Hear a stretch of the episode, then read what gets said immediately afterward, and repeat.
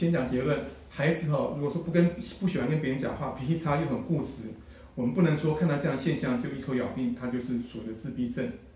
好，我们现在就就接着说明啊，有些小朋友他气质天生气质本来就比较内向害羞，不喜欢跟人打交道，有些孩子的气质就很固执，容易发脾气，有些孩子对忍挫折忍受力很差，他天生的气质就他他本身的一部分。哦，如果说没有合并其他一些诊断条件的话，我们不能说他只有其其中一两项就一口咬定他就所谓的自闭症，呃，这是不应该的。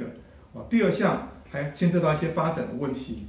呃，比如说像自闭症一大特征，像社交沟通、社交互动比较不好。我们一个八个月大的小朋友，哦，如果说他听到爸爸妈妈叫他的名字，他没有反应，哦，没有反应，不会转过头去看，这不表示说他。有这种不喜欢跟人沟通的这种自闭症特质，而表示说八个月大的孩子他还不会，有些人还不会听到自己的名字就会去跟别人有互动，哦，有些人还没有发展出来。另外一个十个月大的小朋友呢，他还不会用手指头指他有兴趣的东西，我要这个，我要那个，他还不会。那也不表示说他社交沟通、社交互动方面有问题，因为他十个月大的孩子有部分的小朋友他还没有发展出这样的能力出来，所以才牵涉到一个发展的问题。小的小的小孩子一些能力还没发展出来，不能说他就是没有发展出来，他就说他是有自闭的倾向，不能这样讲。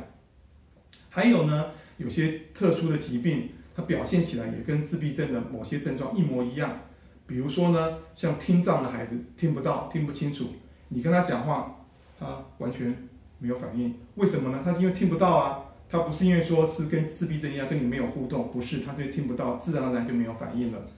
另外，自闭症的孩子有部分会有一些奇怪的一些反复的动作，啊，这样动一动，动一动。但是妥瑞氏症的孩子也会有这种反复的动作，啊，但妥瑞氏症的孩子虽然说有这种反复的动作，但是你跟他沟通啊、讲话啊都很好，哦，都没有什么语言或非语言的沟通的障碍。所以他是因为妥瑞氏症才有这种反复性的类似自闭症的一些重复的一些动作，而不是因为说是自闭症的关系。所以我们不能看到其中一两项就是乱枪打鸟，说他就是自闭症，一定要带去给小儿精神科或小儿精神科医师做进一步的评估。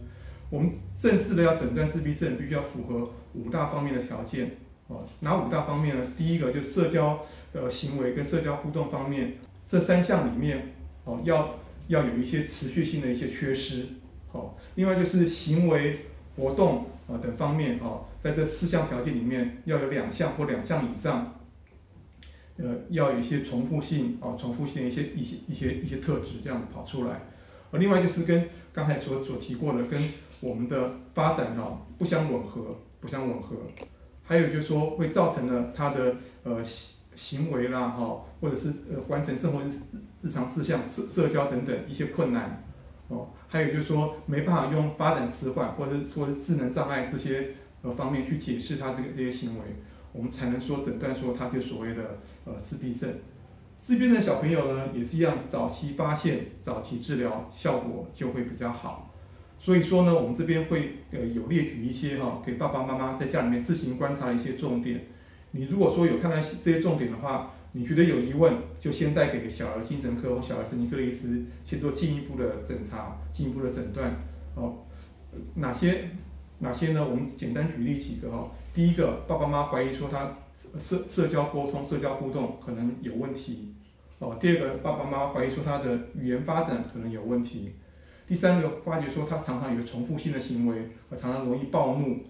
哦，第四个就是一些呃发展性的问题。哦，比如说最晚最晚到一岁的时候，爸爸妈妈叫他或别人叫他的名字，他没有反应。到一岁的时候，理论上一岁的时候应该已经叫叫名字，已已经会已经会转会转过头去会有互动会有反应了。最晚到一岁叫名字还是没有反应。最晚到一岁两个月的时候还不会用手指，他有兴趣说要这个要那个。到一岁两个月的时候还不会这样的行为跑出来。第三个就最晚到一岁六个月的时候，一岁六个月的时候还不会说跟爸爸妈妈或跟其他学生玩扮扮家家酒。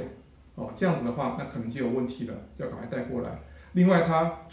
自闭的小朋友。还有一个一大特征就是哈，他哈就是看着你的时候，跟别人互动的时候不会看着你的眼睛，不会看着眼睛，常常有意无意的去避开你的视线，这也是自闭的一一大特征哦。其他大概大概就是呃列表的地方不再详述，谢谢。